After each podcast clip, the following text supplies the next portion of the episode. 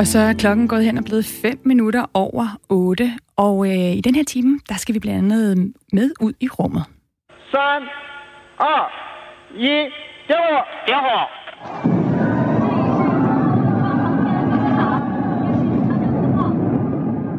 Sådan her lød det, da Kina i går sendte en rumsonde ved navn Tianwen 1 afsted mod den røde planet Mars. Lidt senere så får jeg Radio 4's helt egen rumnørd, Thomas Schumann, som også har sit eget rumprogram her på kanalen, i studiet. Og jeg vil blandt andet høre ham om Kina er ved at overtage verdensherredømmet, også i forhold til rumkapløbet.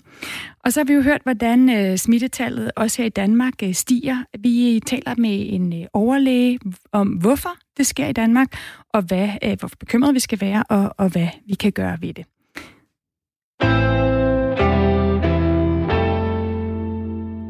Men nu er klokken jo gået hen og blevet 8:06. Der er stadig en time til, at det er fredag for mig, og det er sådan en regnfuld fredag, og så kunne man faktisk egentlig godt bare få lyst til et glas vin. Jeg skal lige se, om jeg har en produktionsassistent, der... Kan du ikke lige komme med den der flaske vin? Er der også et glas? Har du åbnet den? Fornemt, fordi jeg er lidt træt af de der tunge nyheder, som I hører hele tiden, og egentlig lige tage forskud på fredagen her. Med lidt kølig hvidvin. Det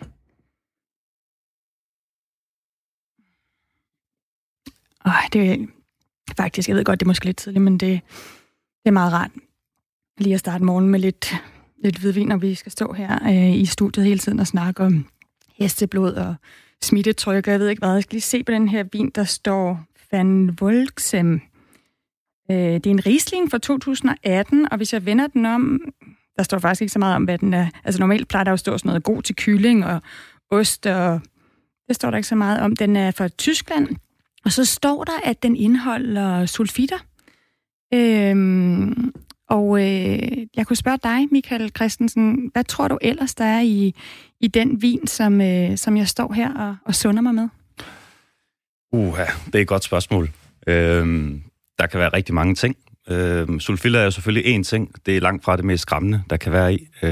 Og det er også det, der er mest skræmmende for os forbrugere og professionelle inden for vin. Det er, at vi faktisk ikke ved, hvad det er den vin, du drikker. Der kan være op til 60 forskellige smagsforstærkere i, og der kan være over 150-170 forskellige pesticidrester i. Jeg tager lige en lille slurk til, så jeg kan smage noget. Altså, den smager jo glimrende, synes jeg sådan lige umiddelbart. Men Michael Christensen, du er jo medindhaver af Naturvinshandlen Reduktivt her i Aarhus, og du er ikke den eneste, der synes, at det er et problem, at der ikke står på en konventionel vin, som er jo det, jeg står med her, at den kan være efterbehandlet med alt muligt sukker og syre og andet fikumdik. Det kritiserer Forbrugerrådet. Tænk også. De synes, at jeg som forbruger, at jeg handler på et uoplyst grundlag, når jeg går ud og køber sådan her flaske vin, fordi det er sådan, at hvis jeg køber vin her, eller andre alkoholiske drikke, som har over 1,2% alkohol i sig, jamen så er den undtaget for varedeklaration. Altså bare lige ud over det her med sulfitter. Hvad er problemet i det? Nu tager jeg lige en lille slurk til. Det smager godt. Jamen det store problem i, at man ikke kan oplyse forbrugeren omkring, hvad der er i vinen 100%, det er, at hvis man læser en lille smule og googler en lille smule, så finder man ud af, hvor mange mærkelige ting, man indsat må tilsætte konventionel vin.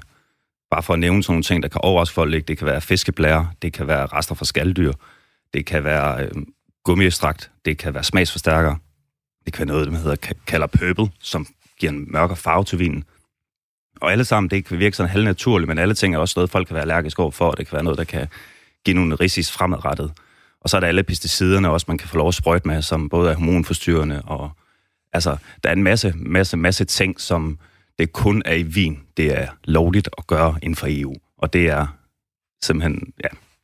Hvorfor, nu nævnte du skaldyr, hvorfor vil man putte skaldyr i? Jamen, der er rigtig mange animalske stoffer, det kan også være gelatine for grise og sådan ting, men rigtig mange animalske stoffer, man må komme i vin, og man bruger i stor høj grad for at stabilisere vinen, og for at stabilisere syren i vinen. Og det... Jeg skal lige sige, der er jo regler for det her med sulfitter. Og det er også det, jeg kan læse bag på den her vin, at der er sulfitter i, svovlforbindelser, der konserverer og beskytter vinen mod oxidering. Det skal deklareres, og det skal det, når det indeholder, når der er over 10 milligram per liter. Er det ikke godt nok? Nej, det er det ikke.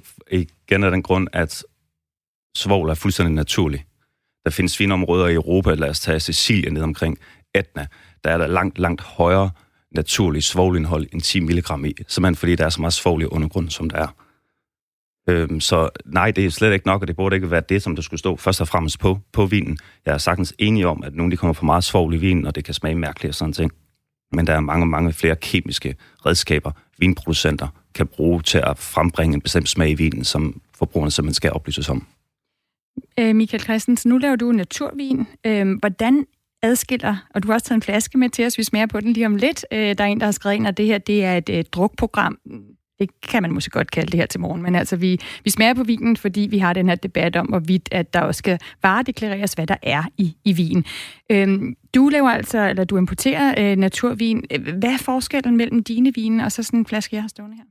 Jamen, som udgangspunkt, så er der stor forskel og ikke særlig stor forskel. Vi går meget op i, at vi har vin for enhver smag, det vil sige førstegangsdrikkeren, der har måske ikke drukket vin i mange år, der har fået at vide, at du skal måske prøve at drikke naturvin, det er måske derfor, du har fået hovedpine enten på grund af svovl og andre tilsætningsstoffer, og så har vi nørderne. Men vi går først og fremmest op i, at det vin, vi importerer, og det vin, vi sælger, det er lavet af ærlige mennesker, der selv står med hænderne i produktet. Det vil sige, at det ikke er en eller anden stor direktør, der sidder på et stort slot et sted, og har en masse ansatte, der gør tingene for ham. Det er vigtigt, at dem, vi kommunikerer med, dem, vi handler med, og dem, vi snakker med til daglig, det er også dem, som vi stoler på, og der er hænderne nede i druesaften. Men til vigtige smage på... Nu skal jeg faktisk lige kigge ud på min produktionsassistent igen, fordi nu har jeg jo allerede hældt et glas vin op, og hvis jeg skal smage på naturvinen også, så skal jeg lige have et til glas ind. Jeg kan lige sige imens, at der er en række forskellige måder at ændre vin på, som du også har fortalt om. Altså, det kan være tilsætningsstoffer, hjælpestoffer og enzymer, men det kan så også være behandlingsmetoder som opvarmning og centrifugering. Og nogle af de helt basale knapper, man kan skrue på, det er jo så indholdet af sukker og syre i vinen. Michael Christiansen, man gør vel det her for at få vinen til at smage bedre, der ser bedre ud. Betyder det så, at din naturvin ikke smager helt så godt? Det kommer an på, hvem du spørger. Jeg synes, det smager et rent produkt, men det er jo lidt det samme som at sammenligne med, om din hjemmelavede lasagne, den smager lige så godt som knor lasagne. Du vil altid få et ensartet produkt, hvis det er sådan, at du køber et færdigt produkt til at lave derhjemme, hvorimod hvis du laver det selv, jamen, så vil den skifte fra gang til gang, alt efter hvilket oksekød du har købt fra, hvilken gulerod, hvor langt du er hen på sæson og sådan ting. Der er en masse mere naturligt i ved at drikke naturvin eller biovin for den sags skyld. Det bliver et meget mere ærligt produkt. Lad os smage på det, du har taget med. Hvad er det, du har taget med til os? Det er et... Jeg vil lige have det op her. Vi skal lige passe på studiet og teknikken. Tak. En lille bitte smule, for jeg skal jo faktisk fortsætte med nogle andre nyheder efter det her. Ja. Det er et glas Riesling og Müller-Thurgau. Ja. For en ret ny producent, der hedder Madame Flock, nede i den nordligste del af Mosel. I Tyskland. Altså umiddelbart ser den jo meget mere støret ud, end den anden vin, jeg står med. Det er første indikator på hvad jeg betegner som naturvin. Det er det, man kalder ufiltreret. Det vil sige, at vi har ikke været igennem, vi har hverken centrifugeret vin, eller vi har ikke filtreret vinen. Og det er det første sådan indikator, når du kigger på vinen, det er, at den er meget mere cloudy og meget mere sådan uren at se på i farven. Så dufter den sødere? Ja.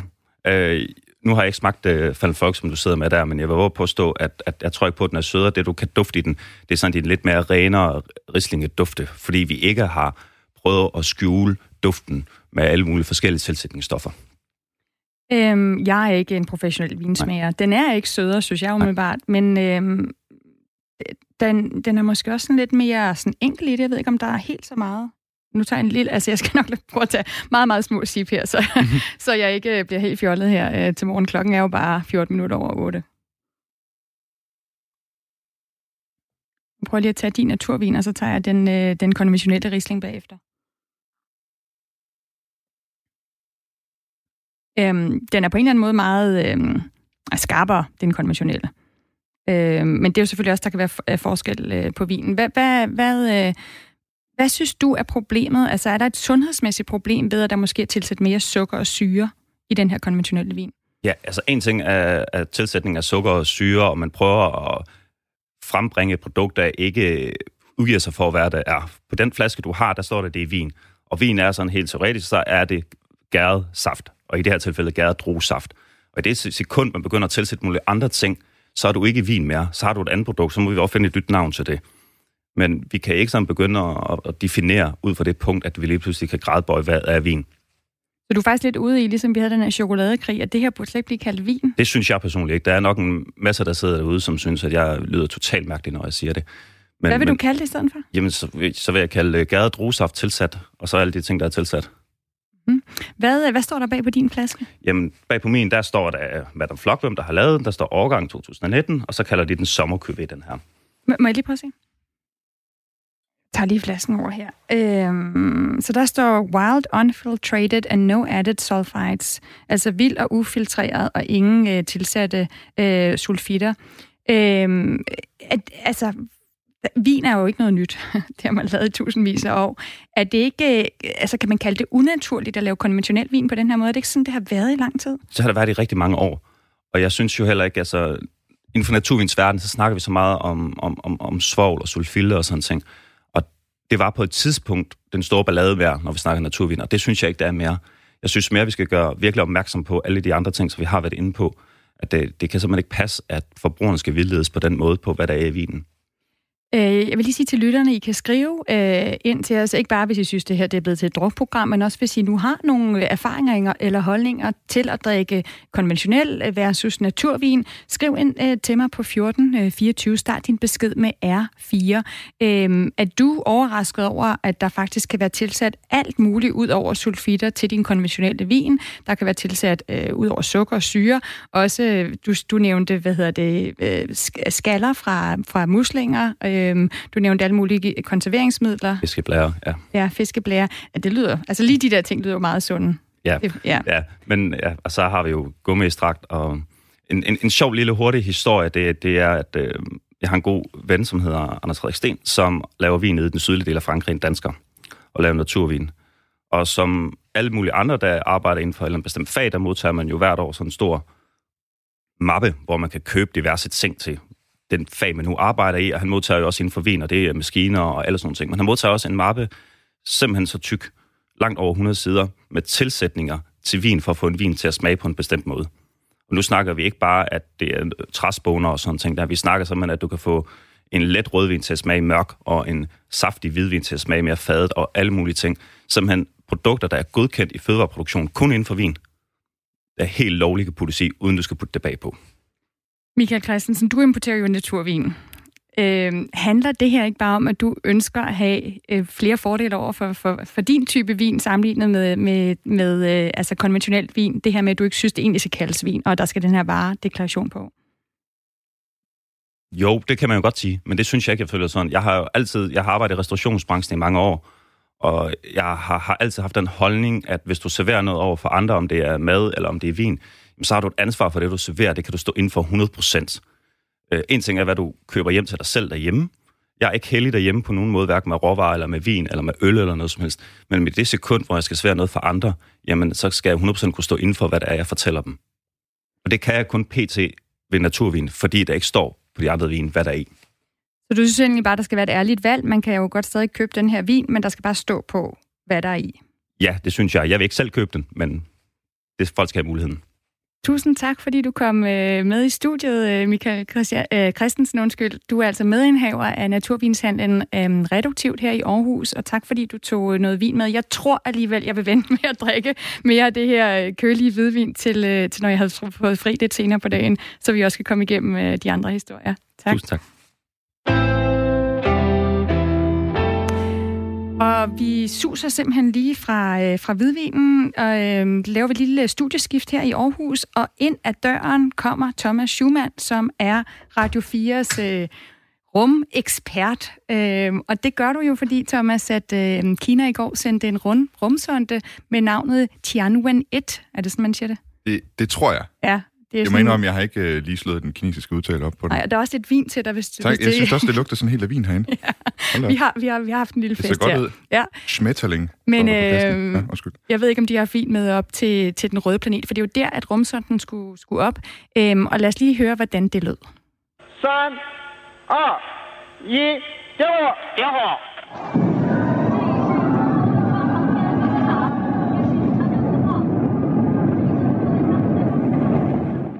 var det bliver man glad af at høre det der. Ja, det kan også, jeg se på dig. Også selvom det er på kinesisk. Ja. Ja. Hvad er det for en følelse, det får frem i dig? Det ved jeg ikke. Der er altid noget fedt i at se sådan en raketopsendelse der. Så lige præcis den her Long March 5 raket, som de sendte op, som er en af Kinas virkelig tunge raketter, ikke? Den er ret fantastisk at se.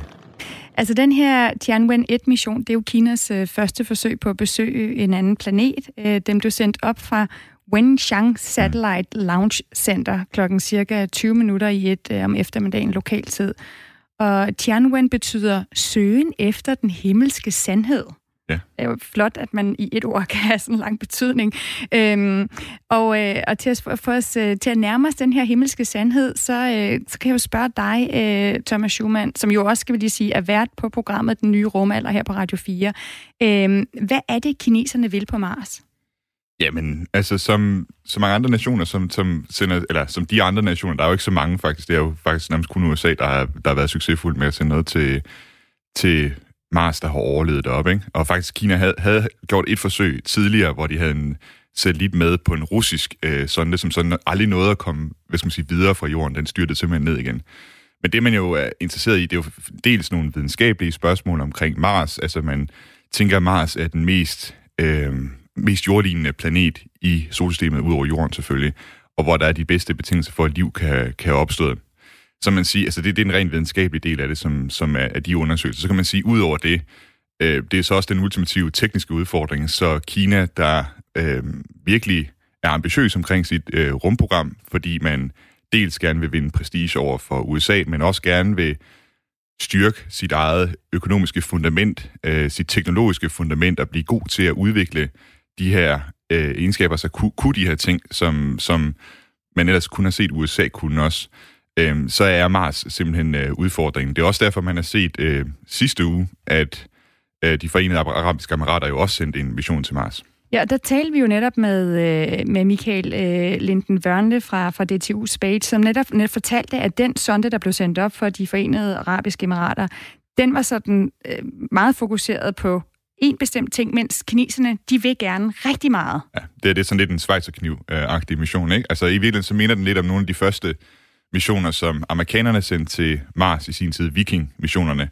Altså hvor du har en rumsonde, der går i kredsløb om Mars, og som ligesom spejder efter steder og lande, ikke? Og så samtidig laver noget udforskning op fra rummet. Og så har du den her landingssonde, som siger forskellen her fra Viking-missionerne, det er så, at kineserne også har taget en lille robotbil med en rover, soldrevet, som så skal køre rundt på overfladen, meget lig de rover, som amerikanerne også har haft stor succes med at køre op på Mars.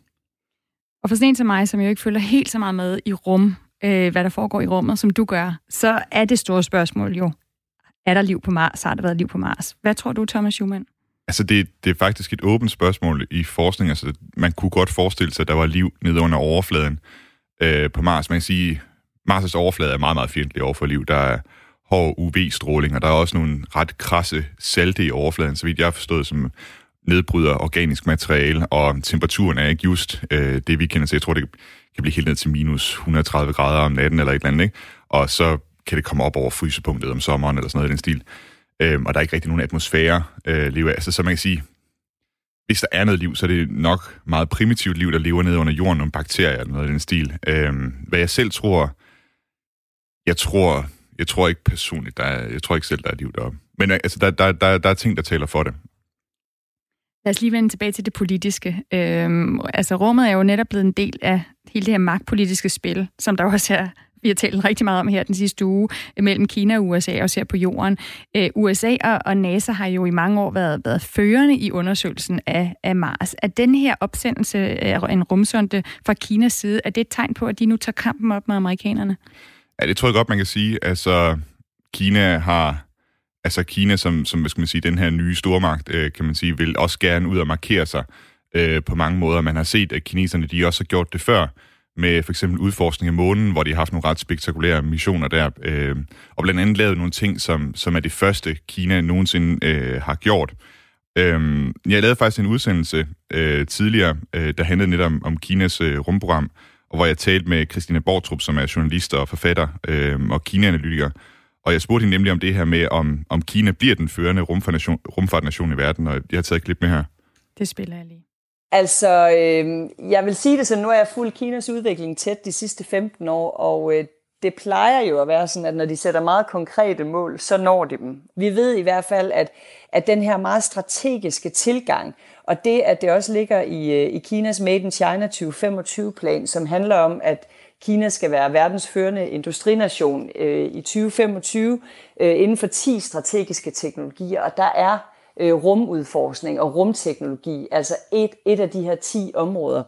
Og der er så mange penge og så mange, subsidier bag de her planer, at det betyder, at alle virksomheder, alle interesser, der arbejder i den retning, de kan altså få adgang til kapital og finansiering. Og derfor så tror jeg på, at det kommer til at de kommer til at nå deres mål. Og man kan sige, lige for at følge op på det, Christina Boutrup sagde her, så vidt jeg har forstået helt meget af den der magtkamp, der er mellem Kina og USA det hele tiden. Det handler også om teknologi, ikke? Og evnen til at være innovativ, hvor man kan sige, at kineserne i lang tid jo har, efterlignet, hvad man har gjort i Vesten, altså taget en del teknologier og så, lavet kopier af det, ikke? Men der er kinesernes interesse jo selv at være dem, der også, opfinder nye ting.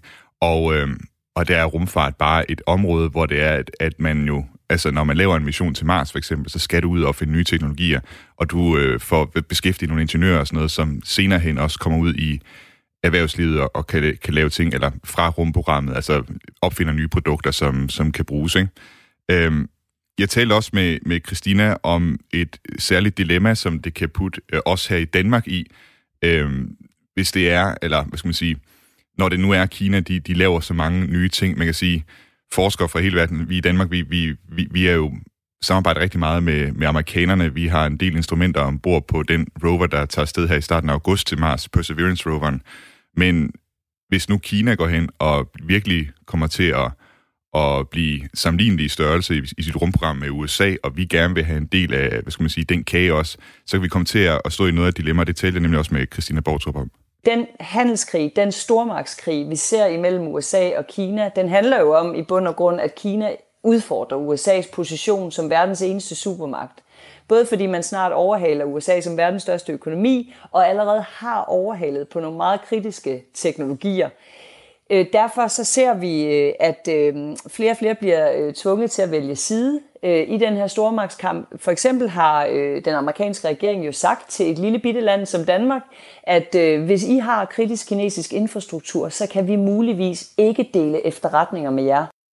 Altså, jeg skal lige forstå det, hun siger her. Er det så for eksempel, at hvis vi siger ja til at have til samarbejde med Huawei, den her telegigant, så kan vi risikere, at USA siger, så kan I ikke være med i rum, forskningen? Altså det hun siger, det er jo, hvis tingene fortsætter sådan, som det ser ud lige nu med den her handelskrig og så videre, altså, så er det svært at helt blive klog på, hvor skrappe restriktionerne der vil være.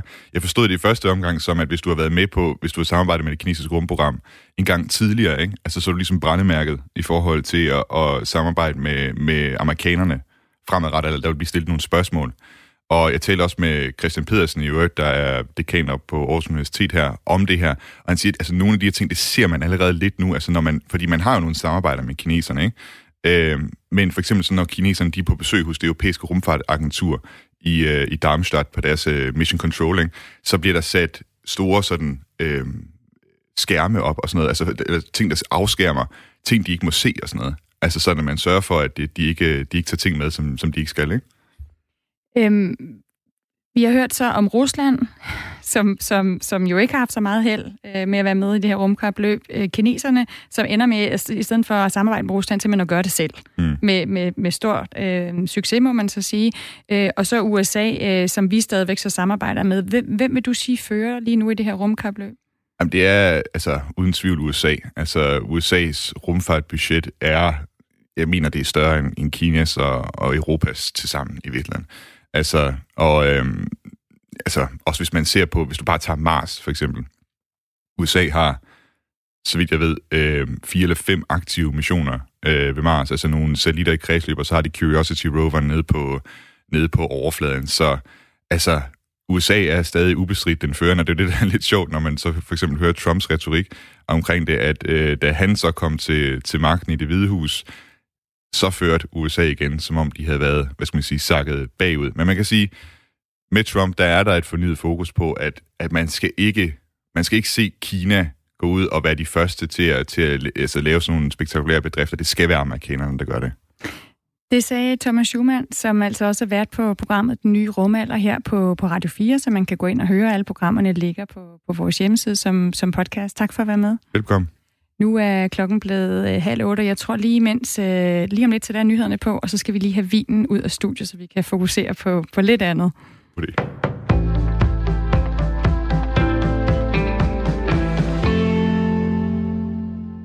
Få timer før statsministeren i marts annoncerede en delvis nedlukning af samfundet, frarådede Sundhedsstyrelsens direktør Søren Brostrøm lukning af skoler, vuggestuer og børnehaver. Det skriver BT, der har fået aktindsigt i en mail.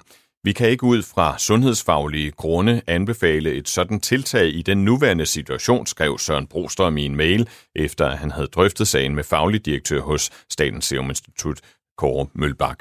Mette Frederiksen har på et pressemøde 11. marts og sidenhen begrundet nedlukningen med, at det skete efter anbefaling fra myndighederne. Senere lød forklaringen, at der var tale om en bred myndighedsgruppe, og på et samråd 9. juni forklarede statsministeren, at der blandt andet var tale om den nationale operative stab og Statens Serum Institut. Forskellige medier har undervejs beskrevet, at anbefalingen om at lukke landet hverken kom fra Sundhedsstyrelsen eller den nationale operative stab. I Søren Brostrøms mail fra 11. marts indstiller han til, at regeringen ikke indfører yderligere tiltag end dem, som allerede forelå fra den nationale operative stab, der er statens kriseberedskab. Sagen er ifølge 2 professorer BT har talt med vigtig, fordi ministre ikke må begrunde politiske beslutninger med, at det er embedsmændenes anbefaling, hvis det ikke passer. I USA dropper præsident Donald Trump nu det konvent i næste måned i Florida, hvor han formelt skulle have været udpeget som republikanernes kandidat til præsidentvalget i november. Det siger Trump på et pressemøde i Det Hvide Hus sent i aftes dansk tid. Florida har de seneste uger oplevet en stor stigning i de daglige tilfælde af coronasmittede. Trump siger, at det ikke er det rette tidspunkt at holde et stort konvent med masser af mennesker af hensyn til folks sikkerhed. Nu siger Trump, at partiets delegerede skal mødes i North Carolina 24. august, som det også var planlagt tidligere, og at han også vil holde en tale, men at det hele vil foregå på en anden måde end normalt. Og i USA er der nu registreret over 4 millioner smittede med coronavirus. Dermed er USA det land i verden, der har bekræftet flest smittetilfælde. Globalt er der registreret 15,3 millioner smittetilfælde. Forhandlingerne om en redning til dem, der risikerer fyring, når lønkompensationen udløber, er brudt sammen. Regeringen og arbejdsmarkedets parter, der forhandler om en løsning, er så uenige, at de ikke har forhandlet i ugevis, og nu vurderer flere fagforbund, at forhandlingerne er gået i baglås. Det skriver Politiken. 29. august slutter ordningen med coronalønkompensation, som i øjeblikket omfatter knap 49.000 personer. Men Socialdemokratiets beskæftigelsesordfører Leif Lahn Jensen tror stadig på en aftale i august, siger han til Politiken.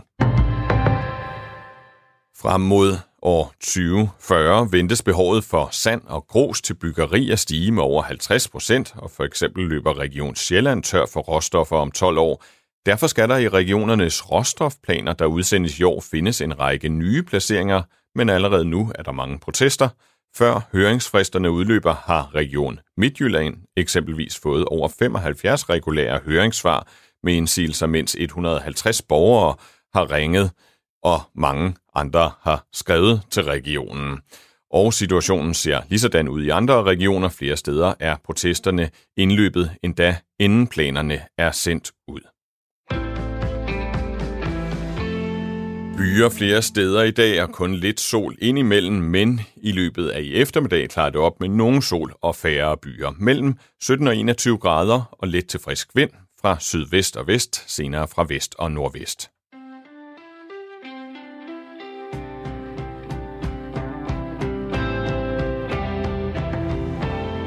Det er Anders Weber, der med sin dybe røst serverer nyhederne for os her til morgen. Og her i studiet i Aarhus, der står jeg, Stine Krummernd Dragsted, med en halv times mere Radio 4 morgen til jer, der er ved at vågne op til en fredag. Det er den 24. juli, og jeg tror faktisk, at regnen er ved at være holdt op her i Aarhus i hvert fald. I skal blandt andet høre om ham her. Human beings are not meant to be humble. We're not born to be humble. We're born to be humble. Everybody know it. It's up here. Lyden, du hører her, kommer fra en video, der ramte Twitter og Instagram i går med de tilhørende ord I am back, og de stammer selvfølgelig fra bokseren Mike Tyson. Han har nemlig annonceret, at han vender tilbage til bokseringen den 12. september i en kamp mod Roy Jones Jr. Mike Tyson, han er jo mange ting. Han er først og fremmest bokser. Han er en bokser, som vi mest af alt kender fra bokseringen, hvor han bed et øre af en modstander. Men i sin boksekarriere, der vandt han altså også 66 kampe, og heri der vandt han 47 af dem på knockout. Han blev anset som en af de største boksere i verden. Ikke kun for det, der skete inden for ringen. Han er også verdenskendt for alt muligt andet. Han har været i fængsel for en voldtægtsdom. Han har indrømmet massivt narkomisbrug. Og det siger han blandt andet grunden til, at han er blevet veganer. Det blev han i 2013. Og så har han også været skuespiller. Han har blandt andet været med i komedien Tømmermand i Vegas. Altså en kompleks mand. Klokken 7:50, der får jeg vores egen sportsmand her på Radio 4, Claus Elgaard, i studiet. Og så tager vi lige en snak om myten Mike Tyson. Oh, and some nasty stuff in there. There looked to be a bite almost. Men nu tænder jeg lige fra studiet i København og siger godmorgen til dig, Simon Rindberg. Godmorgen. Du er jo med, fordi vi hen over sommeren her på Radio 4 Morgen dykker ned i de historier, der fylder rundt om i det danske land. Og derfor så her klokken lidt over 8:30, der læser vi lokale dag- og ugeblade igennem med redaktører som dig. Og i dag er turen kommet til hovedstaden. Du er jo redaktør i hovedstadens mediehus, og du har 3 historier med til mig i dag. Det er præcis. Som sædvanligt, så tager vi den store aktuelle, vi tager også den mere personlige, og så slutter vi med den lille skæve. Lad os starte med den store principielle. Hvad har du med i dag? Jamen, til den store principielle, der skal vi snakke om noget, som har rigtig stor indflydelse på rigtig mange mennesker, og også på en stor del af i hvert fald det københavnske erhvervsliv. Det var jo sådan, at da corona ramte, der gik det jo rigtig hårdt ud over blandt andet restaurations- og cafébranchen. Og en af de ting, man gjorde på regeringens opfordring her i hovedstaden, det var, at man gav restauranter og caféer og andre, der serverede fødevarer, lov til at få lidt ekstra udendørsservering. De kunne i hvert fald søge om det, og det kunne være på parkeringspladser, eller torve, eller ja, diverse pladser. Og det skabte jo stor glæde, og gav en mulighed og en indsprøjtning til nogle af de her caféer, som ellers måtte have færre gæster på grund af de her afstandskrav, der pludselig kom, osv., som vi alle sammen kender i forbindelse med corona. Og hvad er problemet så med det nu? Ja, hvad er problemet så? Jamen, problemet er flere ting. Nu pibler der nemlig en lille smule kritik frem hister her. Blandt andet så har vi været på Vesterbro Torv, og i bydelen Vesterbro, og der klager flere beboere over, at de synes, torvet er blevet for kommercialiseret nu. De mener ikke, at man længere kan sidde på torvet, uden at være tvunget til at købe sig en cola, eller en øl, eller en bakke pomfritter hos en af de beværtninger, der ligger på torvet. Og de savner lidt det der med, at de også har et torv, hvor man kan sætte sig ned med noget af sit eget, eller bare sidde og læse en bog. Vi har også været i... De brokker sig altså over, at udserveringen ligesom på en eller anden måde har sat sig på de her pladser, hvor man ellers bare kunne være som borger i København. Ja, de mener, den har taget overhånd. Det skal retligt siges, at selvfølgelig er der en kvadratmeter hister her, hvor man kan sidde. Men det er klart, at udserveringen fylder mere, end man har været vant til. Vi har også snakket med nogen i Valby, hvor en burgerrestaurant har fået lov til at inddrage en parkeringsplads til noget udservering. Og... lige så mange, som synes, at det er hyggeligt, og det er godt, og særligt det her med bilerne ud af byen og sådan noget, er også noget, der kan få glæden frem hos mange. Så er der også nogen, der er sådan, de synes i forvejen, at det er lidt svært, at de skal lede så længe efter en parkeringsplads. Og når der så ovenikøbet bliver inddraget parkeringspladser yderligere til udservering, så skal de køre endnu længere, når de kommer hjem fra arbejde for at finde en plads. Og det er de selvfølgelig trætte af. Så det deler vandene. Jeg har fået Simon Rindberg, som er redaktør i Københavns Mediehus, i studiet, og han har taget 3 historier med til mig. Nu har vi lige været igennem den aktuelle, som fylder meget i hovedstaden. Og så er vi nået til den mere personlige, Simon Rindberg. Hvad er det for en? Jamen, den mere personlige, den har jeg med på baggrund af en dækning, vi selv har haft i årevis, og så en ny klumme, som en præst fra Nørrebro har sendt ind til os. Og det handler om Bispeengbuen, som er en flersporet motortrafikvej på betonsøjler, som ligesom leder trafikken lidt udenom byen, og så ud på nogle af de store boulevarder. Og mens den gør det, så skaber den også et byrum nede under buen, som nogen kan lide, og som nogen ikke bryder sig om. Og der har været rigtig meget snak i flere år nu om, at den bue, den skal rives ned, trafikken skal måske graves i en tunnel, og der skal gøres noget andet, sådan, så man kan få et grønt byrum ud af det, i stedet for den her store, grå motortrafikvej, som det er. Men nu har den her præst altså skrevet at i en klumme til os, at det synes han ikke. Han synes, man skal beholde nogle af de grå perler i byen, og vi snakker for meget om naturområder og nye grønne steder. Han vil holde fast ved noget af det, som byen også kan, noget af det urbane og noget af det rå. Og han siger, at han spekulerer i, om det er jyder, der er kommet til København og har fået hjemvej, og de vil tilbage til de åbne vidder. Men det mener han altså ikke, at det skal være i hovedstaden. Så altså en præst fra Stenbroen, der gerne vil forsvare Stenbroen. Lige præcis. Flere grå betonåndehuller. Jeg ved ikke, hvor stor opbakning der er til det standpunkt. Ved du det? Altså, jeg blev faktisk lidt overrasket, fordi nu, som jeg sagde tidligere, vi har i flere år nu snakket med alle mulige aktører, der vil rive den ned, buen her på den ene eller den anden måde og skabe det her grønne byrum, og det virker der til at være ret stor opbakning til. Men da jeg postede den her historie på vores sociale medier og på København Liv og Nørrebro Liv og hvad vi ellers har, der var alligevel noget opbakning, og flere, der sådan set synes, at han havde en pointe, og også holdt af det her sådan lidt rå byrum, som bliver skabt under buen, fordi solen ikke når ind. Vi får se, hvor den ender henne, Simon Rindberg. Du har taget også en lille sådan skæv historie med til mig i dag, eller måske mere, kan vi sige, her til morgen, en ret rørende historie. Prøv at fortælle om den.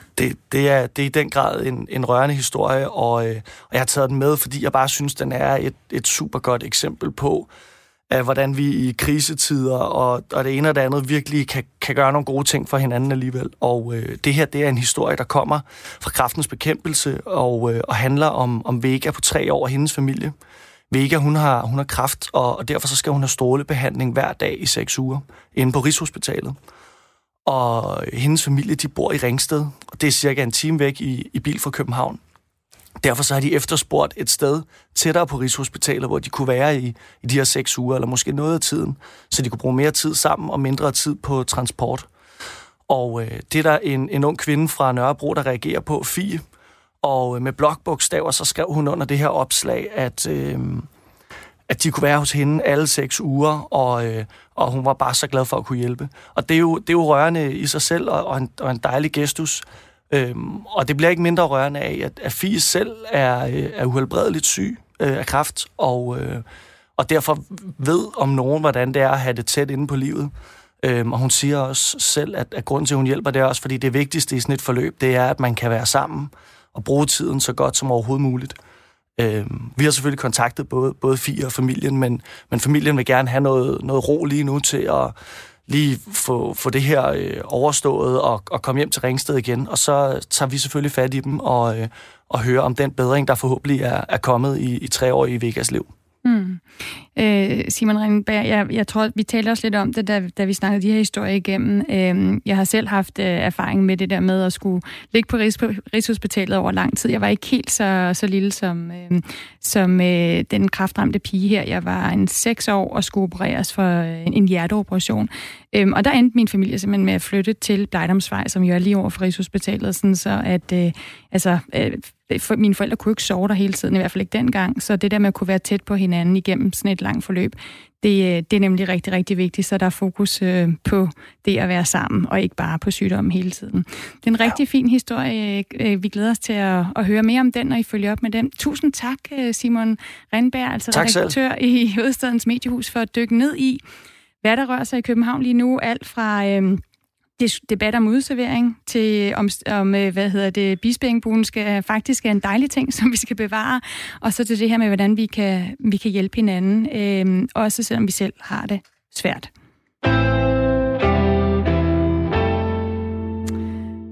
Nu skal det handle om ham her.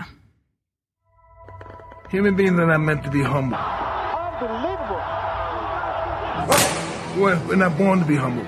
We're born to be humble. Everybody knows it. Ja, lyden, du hører her, den kom altså fra en video, der ramte Twitter og Instagram i går med de her ord, I am back. Og nu har jeg fået dig i studiet, Claus Elgaard. Godmorgen. Godmorgen. Ordene stammer fra Mike Tyson. Han vender tilbage til bokseringen. Du er vores sportsmand her på Radio 4. Jeg skal lige prøve at forstå, hvad det her går ud på, for han har jo lavet comeback før. Han er 54 år gammel. Sidste gang, han var i ringen, var for 15 år siden. Det var også et comeback. Hvad er det her så? Et reelt comeback? Nej, det er det ikke. Altså, han skal ud og samle nogle penge op, kan man sige. Og så kan man jo vælge, om man vil grine eller græde. Mange af de drenge, jeg tror selv, jeg har kommenteret 1000 professionelle boksekampe, og har mødt mange af dem her, rent faktisk. Og det er det, de kan. Det er det, Mike Tyson kan. Og den eneste i hele verden, man måske ikke rigtig kan tillade sig at håne i den her sammenhæng, det er egentlig Mike Tyson.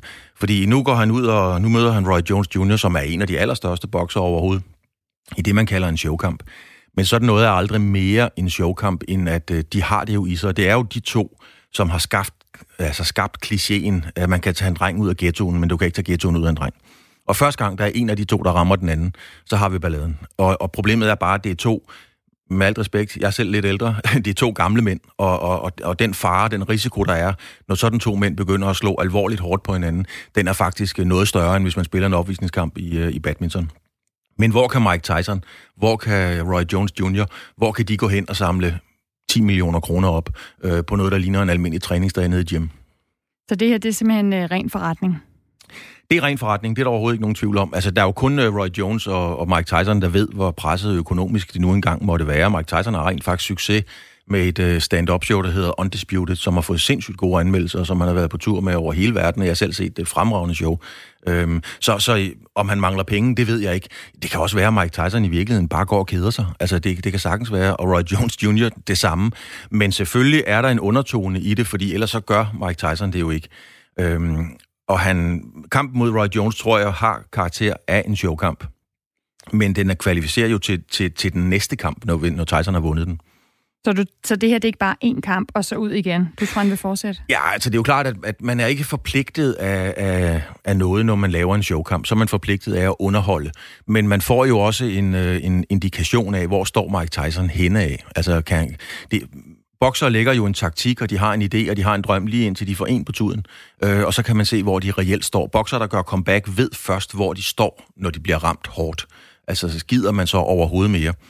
Så Mike Tyson har helt sikkert flere kampe i tankerne og på programmet. Og det, der jo foregår mange gange i professionel boksning, det er jo, at lad os nu bare sige, Tyson han slår Roy Jones, og det gør han jo. Så får han en eller anden bokser et eller andet sted på ranglisten. Og så er kontrakterne ofte skruet sådan sammen, at hvis Mike Tyson møder en bokser, så den bokser, han får måske 30% af Mike Tysons purse eller honorar for den næste kamp. Og den bokser, som Tyson så kommer til at vinde over, er jo ikke en bokser selv, der nogensinde kommer i nærheden af at bokse en stor kamp. Så 30% af den næste kamp fra Mike Tyson vil være mange flere penge, end han måske selv har tjent i hele karrieren. Så man behøver jo ikke at aftale, hvem der vinder den kamp. Det kan ham i den anden rendering godt selv finde ud af, hvad er det, der er klogest at gøre lige her. Det er jo sådan, det hænger sammen. Så der står nogen ude på sidelinjen, der hæpper på, at Tyson han fortsætter. I skal lige forstå, Claus, når du siger, han, altså sådan en som Mike Tyson, når han går ind i den her ring, og vi skal se den her kamp, så ved han ikke, før det første slag falder, hvor han egentlig er. Sådan fysisk. Hvordan kan det være? Altså, han træner vel? Altså, han det her handler vel ikke bare om at være en ghetto-dreng og have den her attitude. Det handler vel også om, hvordan du er i fysisk form. Ja, men ved du hvad? Altså, nu er det boksning, men det er ikke så meget anderledes med badminton, fodbold og håndbold. Altså, træningspas er en ting, og at stå inde i en virkelig kamp er en helt, helt anden ting. Og når det virkelig går løs, så er det, man finder ud af, hvor er jeg klar til det her? Gider jeg det her? Eller var det slut, da jeg stoppede? Og den måde, Mike Tyson stoppede sit comeback på, eller sin karriere på. Han taber jo til Kevin McBride, og med alt respekt for Kevin McBride, jeg tror, han kommer ind i kampen med 34 sejre og 4 nederlag. Det er noget i den stil. Men hvis man sammenligner med fodbold, så kan man sige, at Mike Tyson var Real Madrid, Liverpool, Juventus, og Kevin McBride, han var jo ikke i nærheden af at være Brabrand eller Aarhus KFM. Altså, det var det niveau, han tabte til en mand på. Og da han er færdig med kampen, så siger han, I ain't got it no more. It's all over. Han er færdig, fuldstændig færdig. Sidder med ryggen mod tårerne, og er fuldstændig desillusioneret. Og meget ærligt, som Mike Tyson jo altid har været rent faktisk, og siger, at det her det er overstået. Men nu har han så fået lyst til det igen, den gamle. Og så mod Roy Jones, som jo er en af de allerstørste i boksesporten overhovedet. Altså virkelig en legende. Som har sagt ja.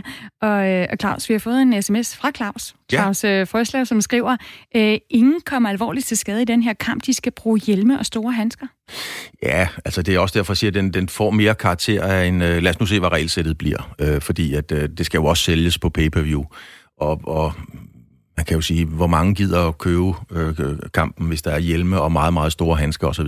Det ser vi, når de går i ringen, hvad de rent faktisk har på. Men nej, jeg tror ikke, der er nogen her, der kommer til skade. Det har de ikke nogen intentioner om. Det er et første skridt for at komme videre. Roy Jones er jo... Altså, måske kan nogen huske helt tilbage fra 88. Det var Roy Jones, der tabte den olympiske finale i Seoul. Han havde gennembanket en sydkoreaner, altså fuldstændig gennembanket ham, men taber alligevel 3-2. Og bagefter er der en af dommerne, der siger, jeg kunne ikke være bekendt, jeg kunne godt se, at amerikaneren var den bedste, men det ville være ydmygende for koreaneren, han møder en koreaner, og lader ham tabe 5-0 på hjemmebane. Så det havde de ikke rigtig fået snakket sammen om. Og så senere har Roy Jones jo været en af de aller største, men er allerede færdig, da han møder Dennis Lettvedev, og han møder Danny Machine, Danny Green, og han møder Bernard Hopkins, tager 3 kampe i træk. Og det er vi altså tilbage i år 2000. Så det er jo 2 bokser, der har været færdige i meget lang tid. Hvorfor siger han ja, Roy Jones? Det gør han også, fordi han synes, det er sjovt. Han kan mærke det. Roy Jones er en eventyr.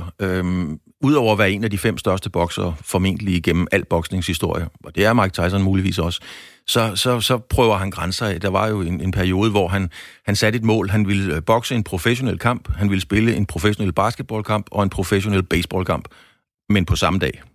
Så der gjorde han det. Altså, fordi så synes han ligesom, det var sjovt at prøve. Og han kommer tilbage for at tjene nogle penge også, og for at komme lidt tilbage i rampelyset. Og han gjorde det også, han tilbød jo en kamp mod en fan.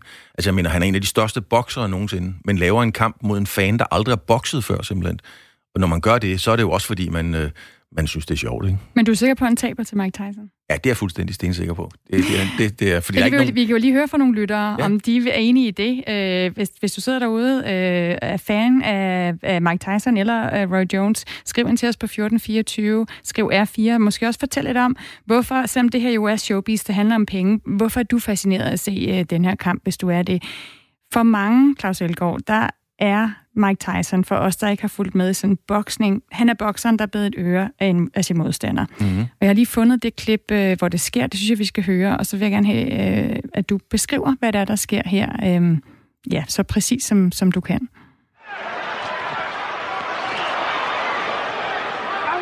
Oh, and some nasty stuff in there. There looked to be a bite almost. Ja, så han møder jo Evander Holyfield. Og Tyson er frustreret. Han har fået tæsk. Han kan ikke ramme Holyfield. Holyfield er slik. Han undviger. Tyson bliver frustreret, og han er i en periode i sit liv, Tyson, hvor alt er imod ham.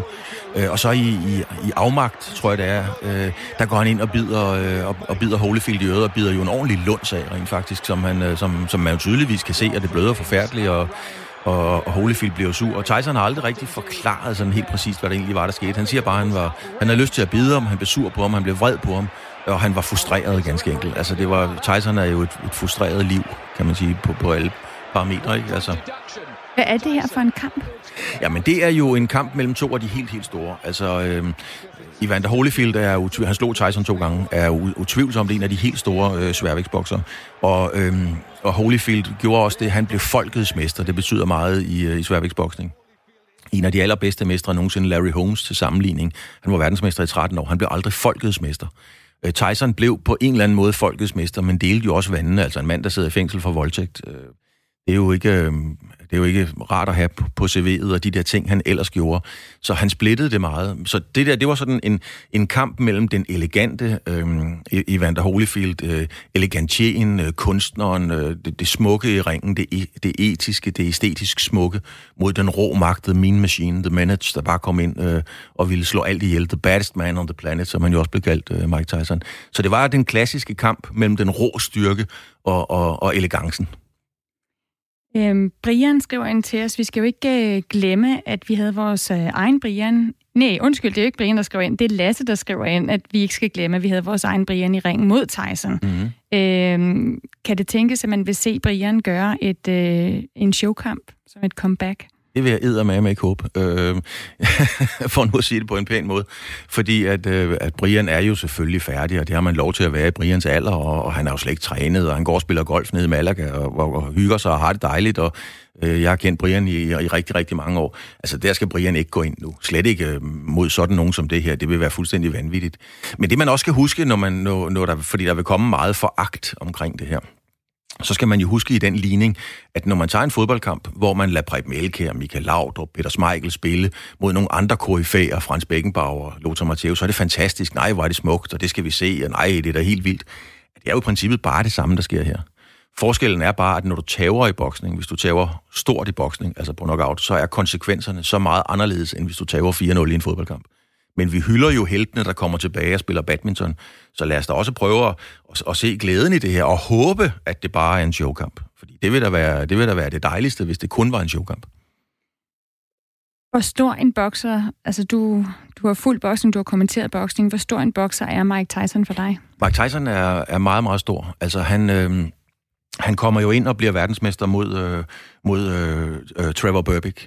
Og Trevor Berbick havde rent faktisk lige vundet over Muhammad Ali, som jo også gjorde comeback, og fik nogle læsterlige klø af Larry Holmes, og så alligevel prøver han en kamp mod Trevor Berbick. Den vinder Mike Tyson. Jeg tror, han knocker ham i anden omgang. Og så senere, så bliver han undisputed, altså han slår James Bonecrusher Smith, og så slår han Tony Tucker, og så har han samlet alle dem her. Mike Tyson var en revolution i boksning, forstået på den måde, at han har altid sådan været kendetegnet på, at han slog hårdt og var aggressiv. Men han kom ind i boksningen med en helt ny serie af kombinationer, altså den måde, han boksede på, var fuldstændig revolutionerende. På samme måde som nogle fodboldhold, Holland spillede total fodbold på et tidspunkt, man havde aldrig set det før. Så den måde, Tyson boksede på, det var en revolution. Han var en sindssygt god bokser. Det skal man altså ikke tage fejl af. Vanvittigt hurtigt og slog hårdt med begge hænder, og kunne jo også tåle en øretæve. Ikke da han bliver knocket i 90'erne af James Buster Douglas, jeg tror det er i Tokyo. En af de største overraskelser inden for al sport, vil i virkeligheden gennem altid. Der bliver han knocket, men kommer jo heller ikke med nogen undskyldninger bagefter. Jeg har et spørgsmål, som ikke er kommet fra en lytter, men som faktisk er kommet ud fra Skien, hvor min producer Sarah Husted Meyer sidder og er blevet helt fascineret, fordi du sidder og fortæller så indlevende om Mike Tyson. Mm-hmm. Og Sarah vil gerne vide, hvad er reglerne lige nu? Nu kom du med det her eksempel med kampen mod en sydkoreaner, hvor dommeren siger, jeg kan ikke sige, du har tabt. Var det 5-0, du sagde? Ja. Ja, så derfor blev det 2-3. Altså, prøv lige at forklare, hvordan det foregår. Jamen, altså, det var amatørboksning. Jeg har selv fornøjelsen af at være boksedommer. Det er jo amatørboksning. I amatørboksning, der sidder nogle dommer ved ringside, og de stemmer hver for sig. Og det er jo ikke sådan, at hvis man tager lidt, hvis der for eksempel sidder 5 dommer ved ringside, og så er det en tæt kamp, så kunne man godt tænke, så skal den ende 3-2, fordi han tabte jo ikke så stort. Men altså undskyld, så hver dommer sidder og siger, hvad de synes, den skal ende med. Lidt ligesom til skøjtning. Lige præcis. Ja, lige præcis. Og derfor skulle det jo gerne være, at dommerne var enige, fordi de skulle gerne have det samme resultat. Så når den ender 3-2, så er der jo 2 dommer, der har set den helt anderledes end de 3 andre, kan man sige. Ikke? I professionel boksning, der har man et 10-punktssystem, hvor begge bokser starter med 10 point, når omgangen starter, og hvis man så bliver knockoutet eller slået ned, så trækker man 1 point fra, og så videre. Så en omgang kan ende 10-9, for eksempel, eller 10-8, hvis man vinder meget, meget stort, eller hvis man vinder 10-7, så er man der jo tale om udboksning, og så videre. Så det er 2 forskellige pointsystemer. Jeg skal se, vi har fået en til lytter her, der skriver, hvor blev Prince Naseem Ali af? Jamen, er det en anden vægtklasse, skal jeg kan jeg så sige dig? Det skriver en, som også siger, at han elsker, jeg tror, det er en han, det kunne også, ja, jo, det er Hilsen Ahmed, elsker Tyson, skriver han. Ja, det er godt. Prince Naseem, det var jo ham, der lavede det kæmpe store show, lavede sin entré på forskellige måder, og boksede jo helt ned på 55-60 kilo, men i dag er Prince Naseem faktisk så stor, så han vil veje mere rent faktisk, end Mike Tyson. Prince Naseem gjorde det godt, og var ikonisk, mens han var i ringen, men var også... Vi kan vel sammenligne det lidt med popmusikken, så det var sådan et one-hit wonder. Altså, han havde sin meget korte periode, og ham kommer vi ikke til at se eller høre mere om, kan man roligt sige. Tusind tak, Claus Elgaard, for at komme ind og fortælle om Mike Tyson, som altså laver en form for comeback, eller i hvert fald en fascinationskamp for os andre at følge. Er det en, du vil se? Ja, den skal jeg se, og jeg ved ikke, om jeg skal grine eller græde. Hvis jeg kan se fra start, det her det er en opvisningskamp, så vil jeg nyde det i fulde drag. Så er det Messi, Renoir og Beethoven samlet i en person hos Sugar Ray, og så er det den rå kraft samlet hos Mike Tyson. Jeg vil nyde det, spise nogle popcorn og drikke en cola, helt sikkert. Tak for den introduktion. Nu får jeg selv helt lyst til at se med. Hvad med dig, Sara? Er du på? Hun er også på. og nu skal lige have et til spørgsmål. Ja. Er det samme måde, de vil tælle point på, så? Ja, det er det. De vil tælle efter de professionelle regler. Men lad os nu se, det er virkelig et flydende spørgsmål, fordi at, det kommer der til at blive meget snak om, hvad for nogle boksehandsker skal de have på, hvad for nogle hjelme skal de have på, og det kommer til at hænge lidt sammen med, hvor mange pay-per-view-billetter, der er solgt op til den. Det kan I være stensikker over. Nu får jeg at vide, at vi skal gå ud af studiet og tale videre om boksning. Der er også noget hvidvin derude, for nu er klokken blevet 9, og heldigvis så står Anders Weber klar med nyhederne.